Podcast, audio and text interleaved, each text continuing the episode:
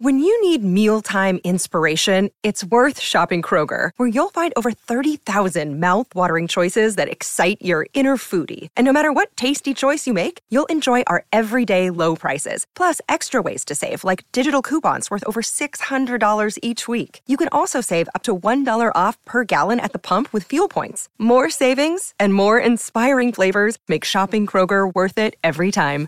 Kroger, fresh for everyone. Fuel restrictions apply. I'm Alex Rodriguez. And I'm Jason Kelly. From Bloomberg, this is The Deal. Each week, you'll hear us in conversation with business icons. This show will explore deal making across sports, media, and entertainment. That is a harsh lesson in business. Sports is not And, uh, as simple you know, I- as bringing a bunch of big names together. I didn't want to do another stomp you out speech. It opened up so many more doors. The show is called the deal. Listen to The Deal. Listen to The Deal on Spotify.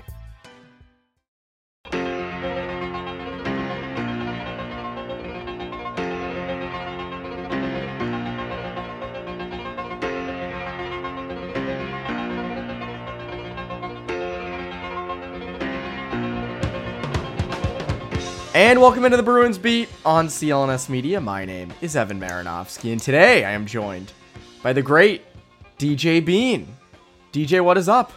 Hi, pal. How are you? It's great to be on Bruins beat. It is. It has been a while. Um, Too It's long. been a long time. It has been I've too been long. begging you to come on, and you never ask me to come on this podcast, and that rubs me the wrong way. But I'm glad that uh, finally you, you've asked me.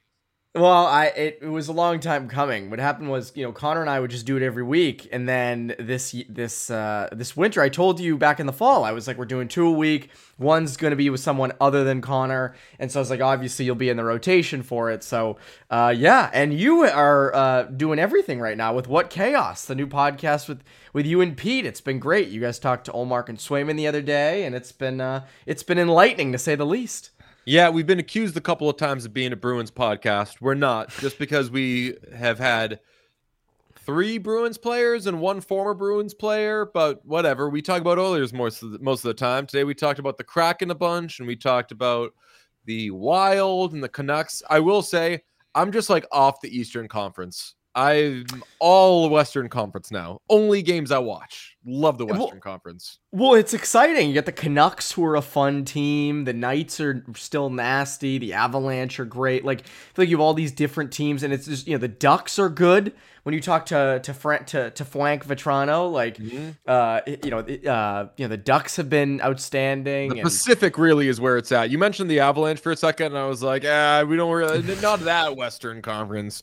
The cool, crazy Western Conference. it's the hip, you know, the Ducks and the and the Kings. Yeah. It's just it's hip, you know. The It's Flames things are having happening. so much fun out there. Everything's Oh, so much fun. them. Yeah, like the Sharks are cool. We were at the NHL store the other day in New York, and I almost got a, I almost had them make me a Mackenzie Blackwood jersey. Ooh, Would have been ridiculous, and I you didn't- should have went with Mario Ferraro. Mm, yeah, there's some good options. Yeah, so many options. star-studded names with the with the Sharks. Yeah, I mean, obviously with them, like, I mean, they were hot for a minute there. Two straight wins. Got the I, to me the most exciting regular season game of the year has Oil been that Sharks Oilers game. Oh, Like, that yeah. was to me that and what a year for the Woodcroft family. By the way, you got you got uh Jay who who has just been uh fired on you know out in Started Edmonton. a winning streak. Started a winning streak. He did. He got them that He first did. win. He did the start of the new era. Yeah. Um, it's funny though. I feel like what what you know now that you're focusing on the entirety of the NHL. Like I remember you always saying to me that you consistently wa- would watch like almost every game or uh, every game what you could. You know, like you were always watching hockey, and I feel like this fits you well. Kind of just doing everything about everything in the NHL. Yeah, once the especially when like when the Bruins wouldn't make the playoffs, I would get to do the sit on the couch, grab some beer or whatever your your vice may be, and that's what you're doing for the next this sounds depressing, borderline morbid, but like that's what you're doing for the next couple of months. Just watching But a lot of people do that. It's not Yeah. depressing. Yeah, and I don't really drink these days, so um, it's just like I sit on my couch with Chex Mix instead, and just uh, like yeah, last night I bet on the Ducks. To force myself to not watch the Oilers game. Not that I didn't want to watch the Oilers game, but I need to come up with things to make me not only watch the Oilers. So I was like, all right, I'll tap into Avalanche, Ducks. Apologies if you're trying to not date the recording of this episode. I'm very specifically noting, like, oh, when I was at the NHL store this day, that will be clearly that day. Uh, but yeah, I'm I'm trying to watch it all. Pete's better at paying attention and like only watching parts of games, but still seeing the whole thing. I'm kind of learning how to do that. But well, he has like a hundred TVs, and he's been mm-hmm. doing it forever. That's the other thing. That's like, like, he's like he invented watching hockey that way, so he doesn't yeah. have a problem doing it. I see. I when I sit down, I want to watch a full game. Like last, like uh, Wednesday night, I was watching that Oilers Kraken game until I had to go to my men's league hockey game, and I'm like, oh, I wish I could see the ending to this. Mm. Um, but I, I, I had to go, you know, dangle snipe and selly on my own. So I mean, whoa, you had to get your Evander Kane on. I, wouldn't go that far, um, but I did have I did have to suit up and, and play a game of my own.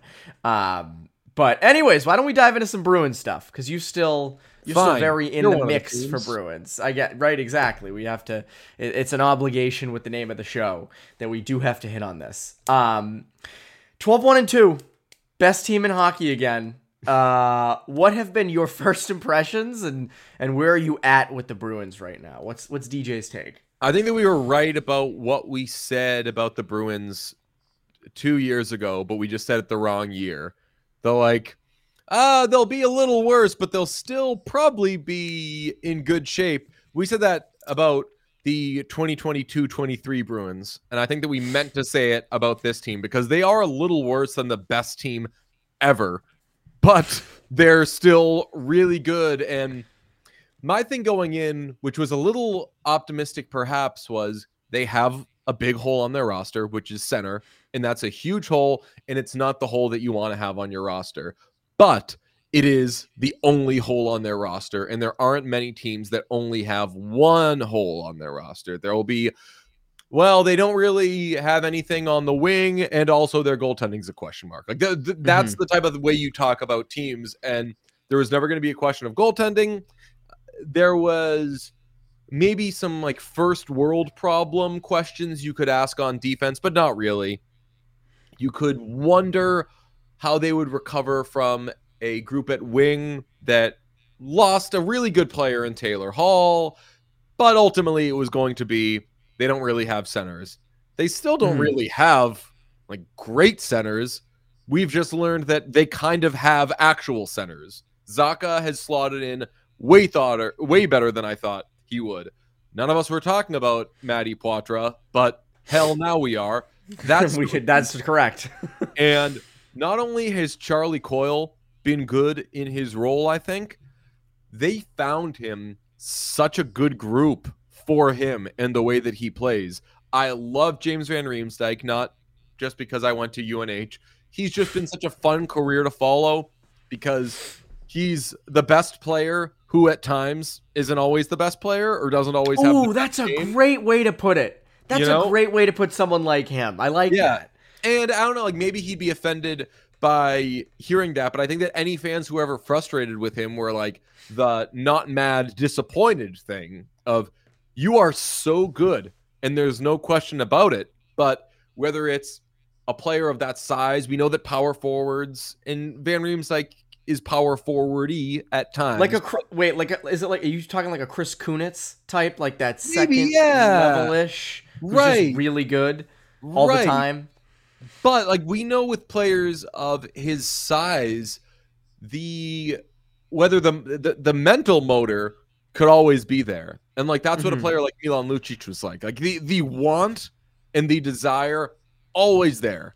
More so even than other players. But physically, it's hard to make that motor go 82 games a year. And you will have nights where someone say, like, damn, that's such a good player.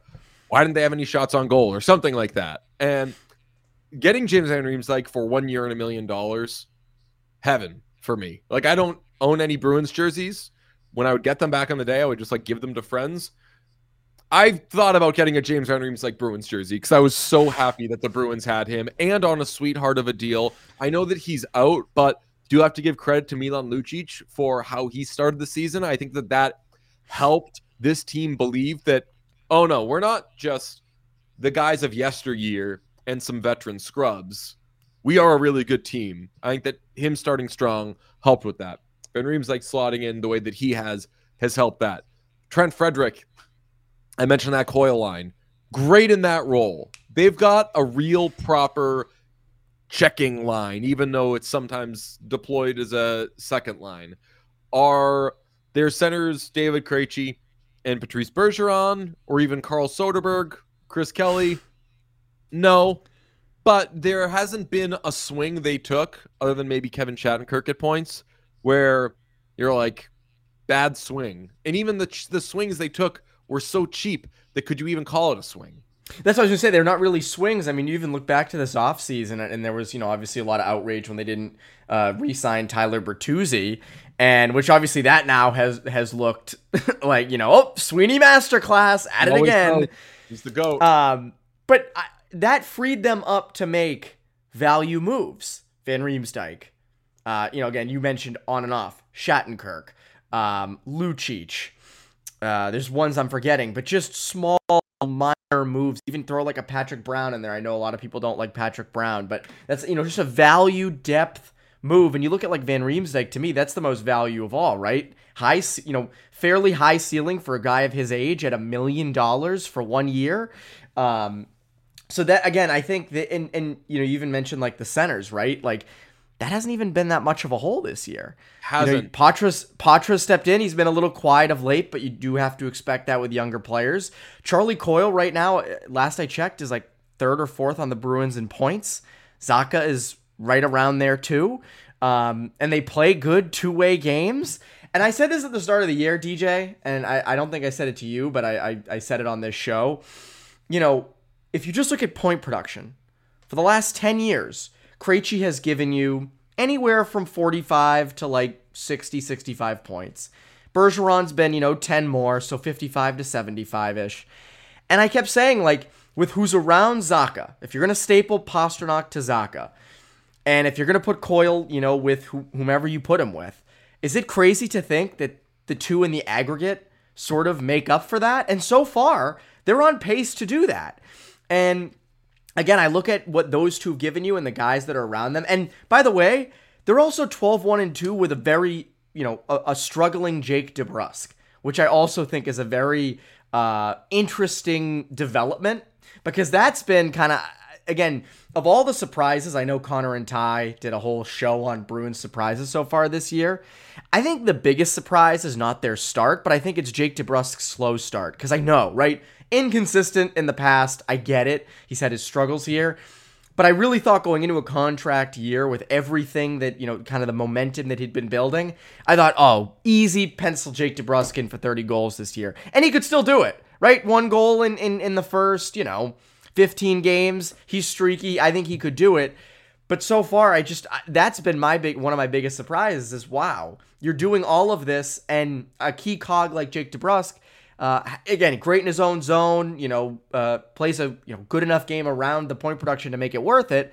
But I'm surprised that he's you know, sort of struggled out of the gate a bit. DeBrusk not his best season. Lindholm not his best season. McAvoy yep. suspended. They've endured, and that's where I thought at the beginning of season two, Like there were going to be games more so this year than last year where you say thank God I have that guy about the goaltender. And when yes. you're winning games four to one, no one says, thank God I have that guy. When you're winning a game two to nothing, you are. And I'll put it this way a better way. Like people speak more or people pay more attention to the goalie if it's a two nothing shutout versus a six nothing shutout. And the Bruins were having easier games last year because they just didn't have a single question on their roster. So there weren't too many times, even though you had the Vezina winner, that you were like, man, where would they have been without Linus Ullmark? I don't know. Probably still the President's Trophy winner with Jeremy yeah. Swayman. Uh, maybe not where, best team, maybe not best right, team ever, but yes, right, President's but Trophy for probably sure. still like the best team in the league, and they come back with again more questions in front of them but that's fine if you have two great goaltenders. And Swayman has been awesome. And I I feel like Swayman starting so strong has made people think that Ullmark hasn't started strong. There's still been games where I'm like, Ullmark was unbelievable. Oh, even in the Buffalo game on Yeah. Tuesday night. I mean, they were in the yeah, third playing period. the puck. Yeah, I, I thought he was going to score. I, I want to get into the goaltending more in depth. But first, DJ, quick word. Quick word from our sponsor. Score early this NFL season with FanDuel, America's number one sports book. Right now, new customers get $150 in bonus bets with any winning $5 money line bet. That's 150 bucks if your team wins. If you've been thinking about joining FanDuel, there's no better time to get in on the action. The app is so easy to use. There's a wide range of betting options, including spreads, player props, over-unders, and more.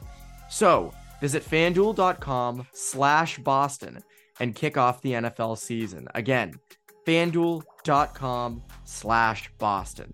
FanDuel, the official partner of the NFL.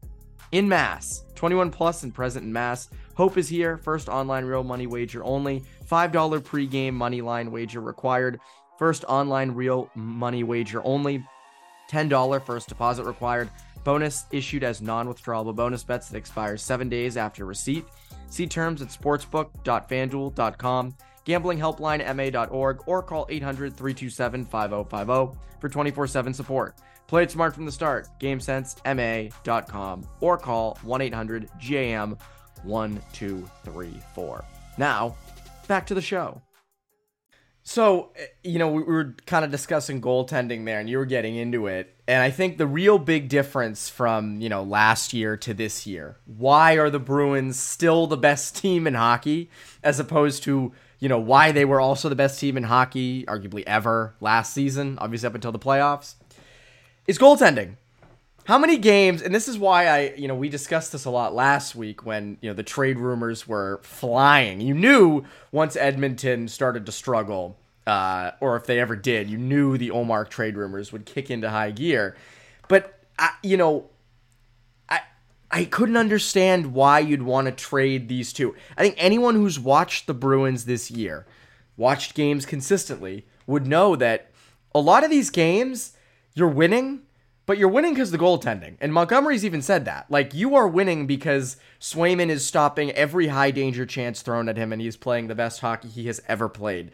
Uh, Ullmark has also been stopping most high danger chances and has looked, you know, has not, you know, skipped a beat or, or missed a beat from last year. So that's why I, I, you know, I get the idea of, hey, you want to discuss trading a goalie in the offseason for a draft pick or something.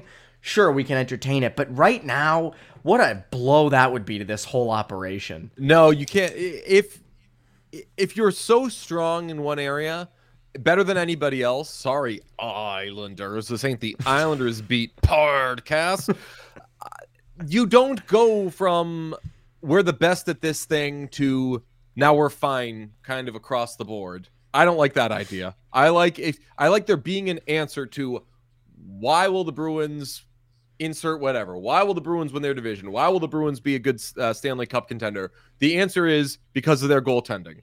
And if you take one of those guys away, you say, well, Brad Marchand is a great leader, all these things, which are all fine, but you already have those things in addition to the best goaltending in the league. So I would keep that going.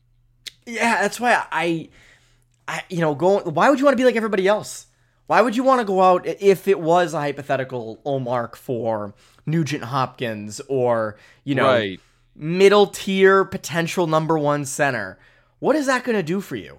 What do you, like, you're going to score a little bit more, but come the playoffs, and the other thing is, I want to see them alternate goalies in the playoffs. I want to see them do it. I know it's unconventional, but this is an unconventional tandem, and you're not going to have a lot. You might not have a lot longer with this.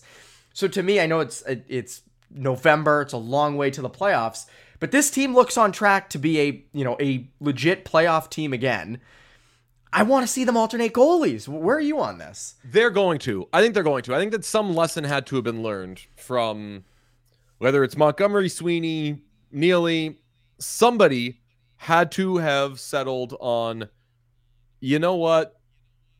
I know that back in the day, like rotating Ron Hextall and Garth Snow didn't result in a Stanley Cup, but back in the day, a lot of things were different. And we're in a new world and power plays look different. All these, like, there's so many changes that have been made to the game over the year.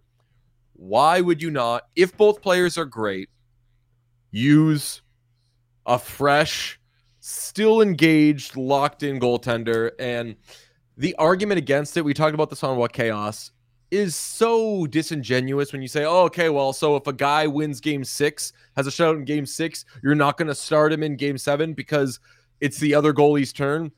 That's not what rotating goalies is like, even in the regular season. Exactly, right? You're, you're that's just what I don't making, get. You're, you're making up how a goalie rotation works, which is it's not a 50 50 split.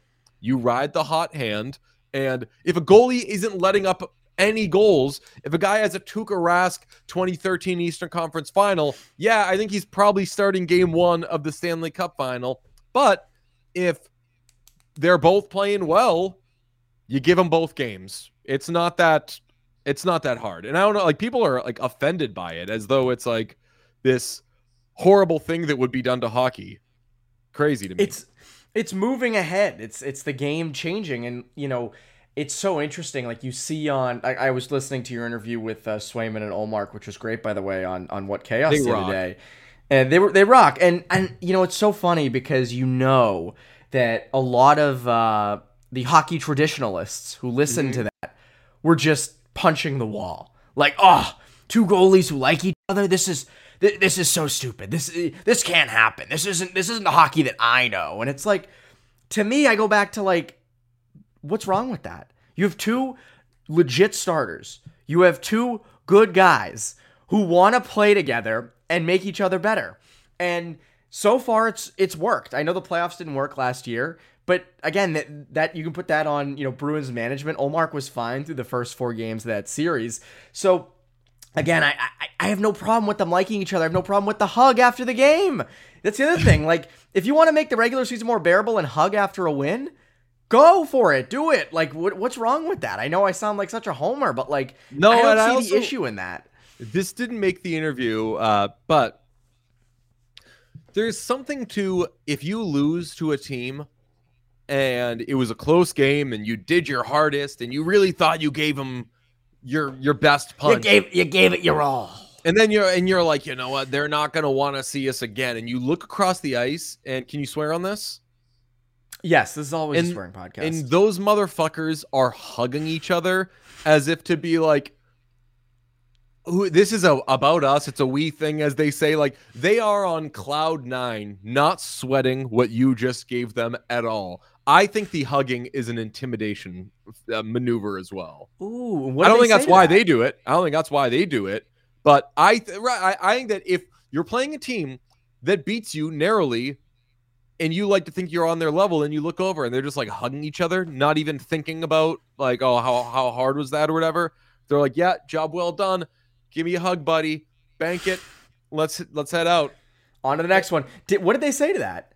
Uh so i phrased it a little confusing i think that they thought i was talking about them hugging when they lost which so they were just like uh i i I don't think there was like much of a reaction i changed the Oh. subject after this was Oh. outside of the interview anyway though which shows how nice those boys are for spitballing too Well, that's good. Yeah. Um, the other thing is, i when it comes time for the postseason, and again, I'm sure you'll be on here more throughout the year, and we can dive into this closer to the postseason. But I look at, you know, you're splitting guys all year, you're doing the tandem. Okay, so you get 40 something games, and then suddenly you've got to do potentially upwards of 28 games in two months that's where I go. That's why you need to continue the tandem because you know Ullmark showed last year and even the year before. You play him too many times in a row, you can run out of gas. Swayman could be the same thing. Like that's the other reason why I think doing the tandem in the playoffs works too. You're just continuing what you were doing before. Um, so again, I I, I am all for uh, rolling with the tandem. I was for that, by the way. Go like going into the postseason, I thought they should have rotated the goalies, and I think it was- obviously that became a, a a loud refrain as the series went on, and especially after Game Five. Like, if you're doing something so well, I feel like there's no second guess. Like there's more second guessing that was allowed by not by changing what you were doing than by being like, okay, well now we do this because it's the play. It would be silly to keep doing the regular season thing. Like I don't know. Some of those other teams seemed like they were trying pretty hard in the regular season, and you were smoking them. That's again, I think you know that's where the traditionalists set in of oh, gotta go with one. And as you mm-hmm. said, uh, you know, it got the tenor on that got really loud. Uh, was it? Before, I think it was before Game Five, or no, it was after Game Five because Ullmark gave the puck up. Um, in overtime. Uh, so goaltending's been outstanding. And again, the other thing is having two guys like that. One starts to slump, you can throw the other in um, and kind of let him take the bulk for a little bit and let him carry the ball. And so, uh, again, I think that's why, you know, I had the Bruins like third in the Atlantic before the season started. And that's not looking so hot right now because they're so good. And the rest of the Atlantic is sort of meh. Yeah. Meh. Very meh. Which I said before the year. I said this. I didn't expect the teams to be meh that are meh. Like but, what? Lightning? Who are you talking about? Well, Lightning the Leafs. Leaf, the, the, Leafs and Lightning. I think I thought the Leafs or I thought the Lightning would uh, you know, tread water for a bit without Vasilevskiy and then he'd come back mid-season. Um, and they would kind of, you know, cruise to the second spot. I thought the Leafs would just kind of score outscore everybody and and be in first. Um, but that hasn't been the case obviously. It's been far from it. So, yeah, what about you? What do you think of the Atlantic going into the year? But Buffalo doesn't surprise me at all. But Buffalo, I say lovingly, was for sure the most overrated team this offseason because they're such an exciting team with such a good group of players that I think we wanted this to be the year where they took that step forward. But this is another thing we talked about on the podcast recently. Like, if they don't take that step forward this year, they'll just take it next year. They're not about to lose so many. Like, the only thing that's really changing is some veteran money comes off the books and goes to their young star defenseman, which is fine. They can afford it. They can take that hit. And next year, their young stars will be a year more experienced and they'll, they'll be better. I'm not sweating that, and it does stink that Tage Thompson's hurt, but like I'm not sweating that they they didn't take that leap this year, so they're never going to do it. And who knows? Maybe they still end up making some sort of run. Detroit surprises me for sure. It should surprise everybody. They took the step. Uh, like they took the step in the West. Anaheim took the step. Vancouver kind of unlocked a lot of the things that they had going on, so they finally got going. But they always had talent on Vancouver. Always had talent on that roster. Right. It was just like, uh, uh you know, those little things that uh, those they they came in like capsules, and you'd you'd pour water on them. They'd like expand and turn into dinosaurs. yes. Like they were always like we we knew what those things were they just didn't turn into dinosaurs yet. And somehow they said in Step Brothers, you defined your dinosaur, and they they exactly, did exactly. Uh, Canadiens didn't have high hopes for Senators. Uh, I'm loving this Michael Andlauer guy, their owner. Mm-hmm. Yeah. He's like my first star of the season so far. That guy is freaking hilarious. He's shooting from the hip. Yeah, just might take a pick from me. I wasn't there for that. Get out of here, folks and the Panthers are kind of riding the momentum off what they did uh, last year. But biggest surprise, I guess, would be that. Uh, no, no, I, I thought the, the I thought the the Leafs would be a little more like I didn't think that we were gonna have to do galvanizing talk as early in the season as we have, and I've used the word galvanize like a hundred times for them. Well, it's it's the only word that uh, can be used for them. Like um, if they yeah, like score a goal, it's like all right, fine, this is it. They're clicking. All right, they're good now. Yeah, this was a galvanizing goal, and then they go and they lose the next game. They found themselves. They, have they've, they've turned into that dinosaur who gets past the gets past the yeah. second round now. I'm Alex Rodriguez, and I'm Jason Kelly from Bloomberg. This is the Deal. Each week, you'll hear us in conversation with business icons. This show will explore deal making across sports, media, and entertainment. That is a harsh lesson in business. Sports is and, not as um, simple you know, as bringing a bunch of big names together. I didn't want to do another stomp you out speech. It opened so, up so many more doors. The show is called The, the deal. deal. Listen to the deal. Listen to the deal on Spotify. Um, I want to touch on uh, sort of the the younger guys on this team and how they've performed in your eyes. Obviously, Beecher stepped up in the fourth line center role and has stuck there. Poitras uh, now playing with Heinen and DeBrusk the past couple games. You know, he's been, you know, I mean, you can honestly make a case right now that they have two second lines, feels like. Mm-hmm. I mean, just the way that they're rolling. Um, and then obviously you have Lohrei coming in on the back end the past couple games, the past six games. Uh, what have you thought of the younger guys on this team and, and, and how they've sort of added to the the interest level in this Bruins team? Well, I know every, everyone is a pothead, and it's hard not to be. It's, it's true that they have a good young center. I'm also a beach boy, though. I Ooh. don't hold. I never held it against Johnny Beecher that Don Sweeney seemingly went on, uh, like, NHL draft prospects.com sorted by height uh, checked that they were American and then drafted Johnny Beecher. Check check the speed level like an NHL 24. You know, what's right. the speed? 95. Oh, he's ours. Is he tall? Is he American? Is he stop asking questions? They said he's tall and he's American. We're taking him. Uh, Johnny Beecher's American, right? He went to Michigan. He is? Gotta be. He's yeah. from New York. Oh, yeah, and he's he played, from New York. Yeah, right. And he played. He played in, at uh, Salisbury. US. Yes, yes, yes, yes, yes, yes. As I was saying that, I was like, I know for sure he's tall. I hope that I'm not uh, accidentally ascribing nationalities to him that are uh, incorrect. But no, he is he is uh, American. So I've I've rooted for him because I think that there was a lot of thought that maybe he'd be an AHL guy, and it's like with Frederic, his pick turned some heads when they used a first round pick on him. But I love Trent Frederic as a player. Uh, I I think that he's hilarious too if you ever watch any of his mic'd up stuff. But yeah, I like Beecher in his role. He's not going to be a top six guy, but whatever. He did score a nice goal. Uh, I like. I don't know if this counts as a young guy conversation, but Lauko is Ooh. the greatest. He's hilarious, but also a good, good bottom six player. Lohrei, I kind of hear both sides of the argument of like, you know, maybe he's going to need some real seasoning at some point. But still, even that you can call up a defenseman with size and speed who shows it right away, they've they for sure got something there.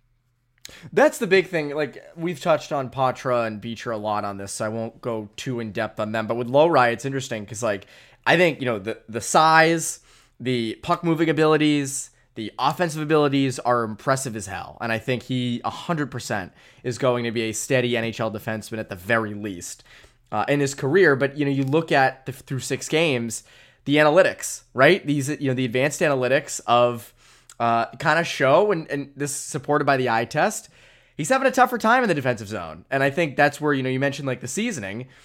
They're to have a decision when Grzelcyk comes back. And I think, you know, a lot of people want to immediately ship Grzelcyk out of town, you know, oh, Lohrei, come on in, you know, Grzelcyk can go.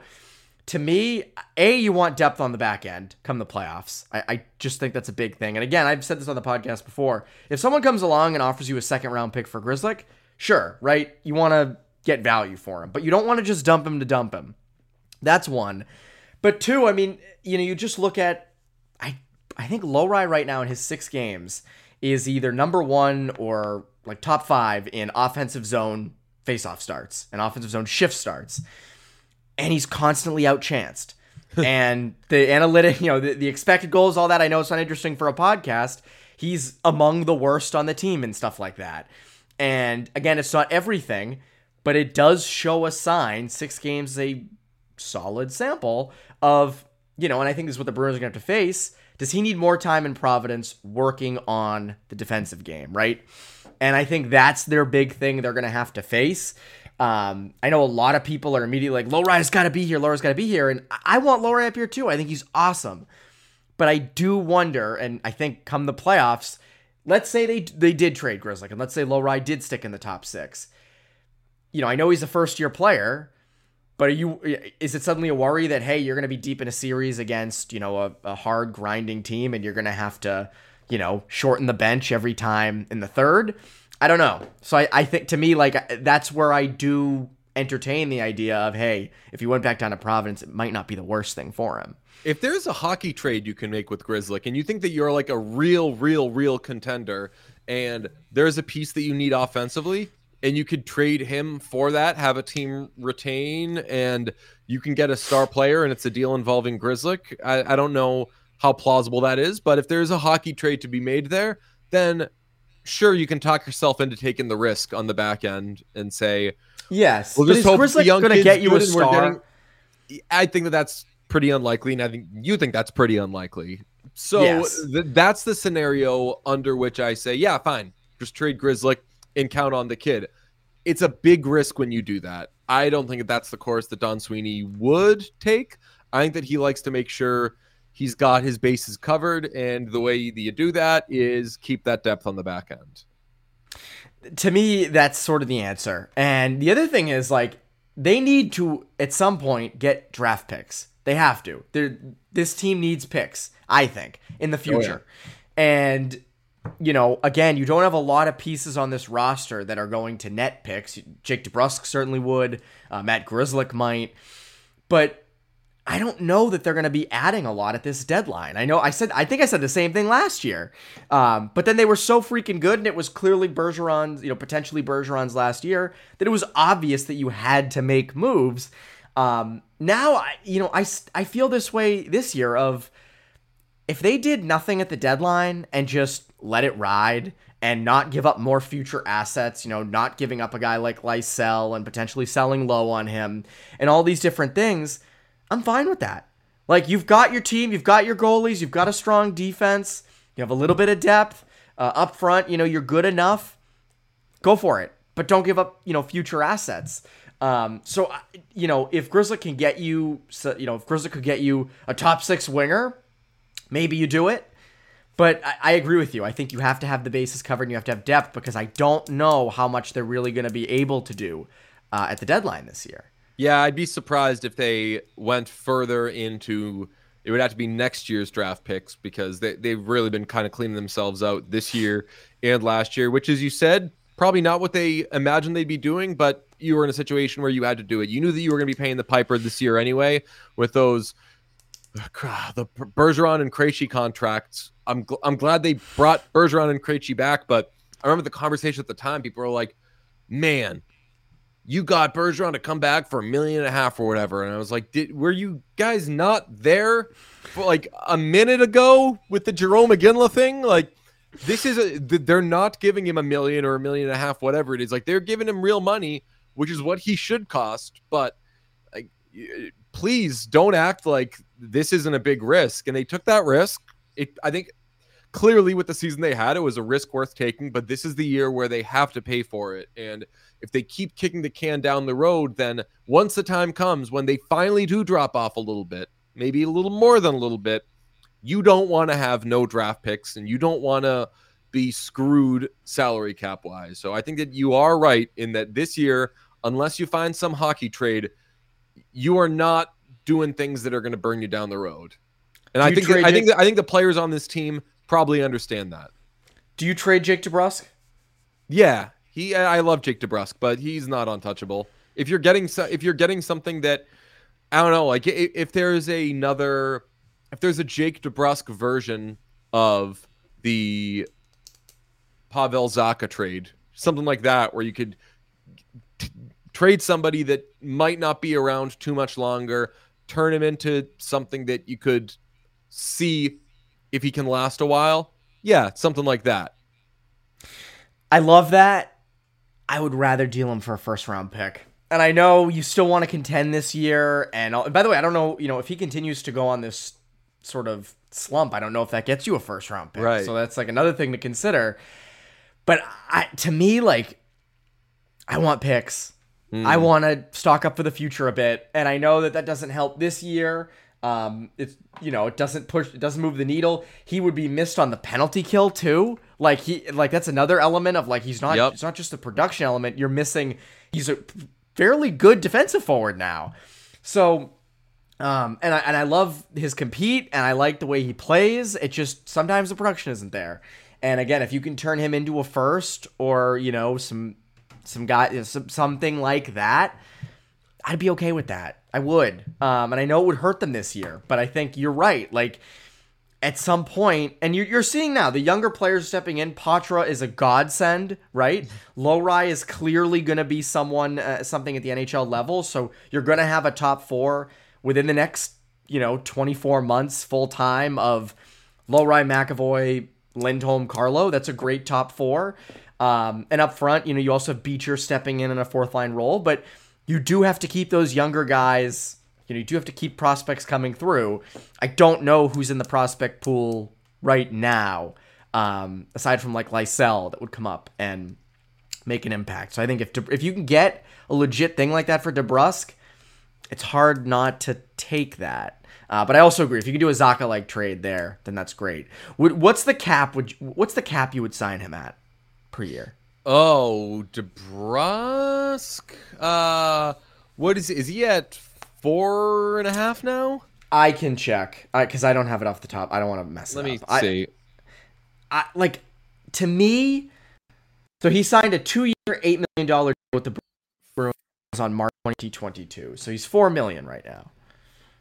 Uh, I mean, he's probably going to get five and a quarter, something like that. Like, I mean, depending thought, on term, would be like, my ballpark. I, over the offseason, I think Connor and I both were like, we had a episode where we talked about that in depth, and we, I think we both said like five and a half, six potentially coming off yeah, of last maybe. year. Like, right. Uh, there's a, a team up. could give him a. I think a team could like if he hits free agency. I think a team could give him a lot because that's a potential thirty goal guy. Like plays hard, like all those things can play in his own zone too. Like I, I wonder there, like what Flames, the market would be like some, for him like Western Conference team, Western Canada, Western that needs Canada. people willing to play for their team, which kind of seems like the Flame situation right now. I don't know, like if they're able to figure out something with some of the guys on their roster who don't want to be there, maybe, but I don't know. I can't forecast that. Yeah. Uh, yeah, but he, I mean, he, yeah, maybe he does get like five and a half, and I don't think the Bruins would be in the position to to pay that. Yeah, I mean the cap will pro- will go up, and hopefully will go up in future years too. So hope you know if, if they did pay that, it would look maybe cheaper over time. But even then, I think there are other areas of your roster that you want to focus on. You got to give JVR you know. a big extension, so oh. you got to remember his cap number is going to go up to like eleven. Give him the max. I, say, I mean, make right. him the highest paid player in the league. I think. That's um, it. But anyways, DJ, this has been fun. It's been great to rekindle you being on Bruins beat and talking bees and I, you must enjoy like it because I was gonna say because like you know not just because of me being here but also just you know on what chaos I know you love talking about national stuff but Bruins is your bread and butter. So it's I think it's nice for you to dive it's, into Bruins yeah stuff. it's something I don't I, it's very nice of you to suggest I have a bread and butter. Uh, so I I'll, I'll take that. We do talk Bruins quite a bit maybe even more than we should but it's it's a fun time. I know, I know. Uh, aside from What Chaos, is there anything else you'd like to plug? Anything else you got going on that people should uh, keep an eye out for? I mean, I've been, I haven't even been sleeping. What chaos has taken up so much of our energy as we get it going. Eventually, it's gonna hit cruising altitude, and we're gonna level out, and we'll be able to live normal lives. But just getting this all going has taken up uh, a ton of energy. If you want to follow my personal YouTube page, I suppose you could do that. It's where I uh, toss some of my non-hockey things but uh yeah i'd say that mainly my I, the thing that i would plug is for the the listeners and viewers to uh, have a, a, lovely day. Well i like that too. I agree with my you on uh, on that. So dj it's been a pleasure as always. You'll be on again uh, throughout Appreciate the year Kevin. of course. And uh, yeah that's bruins beat.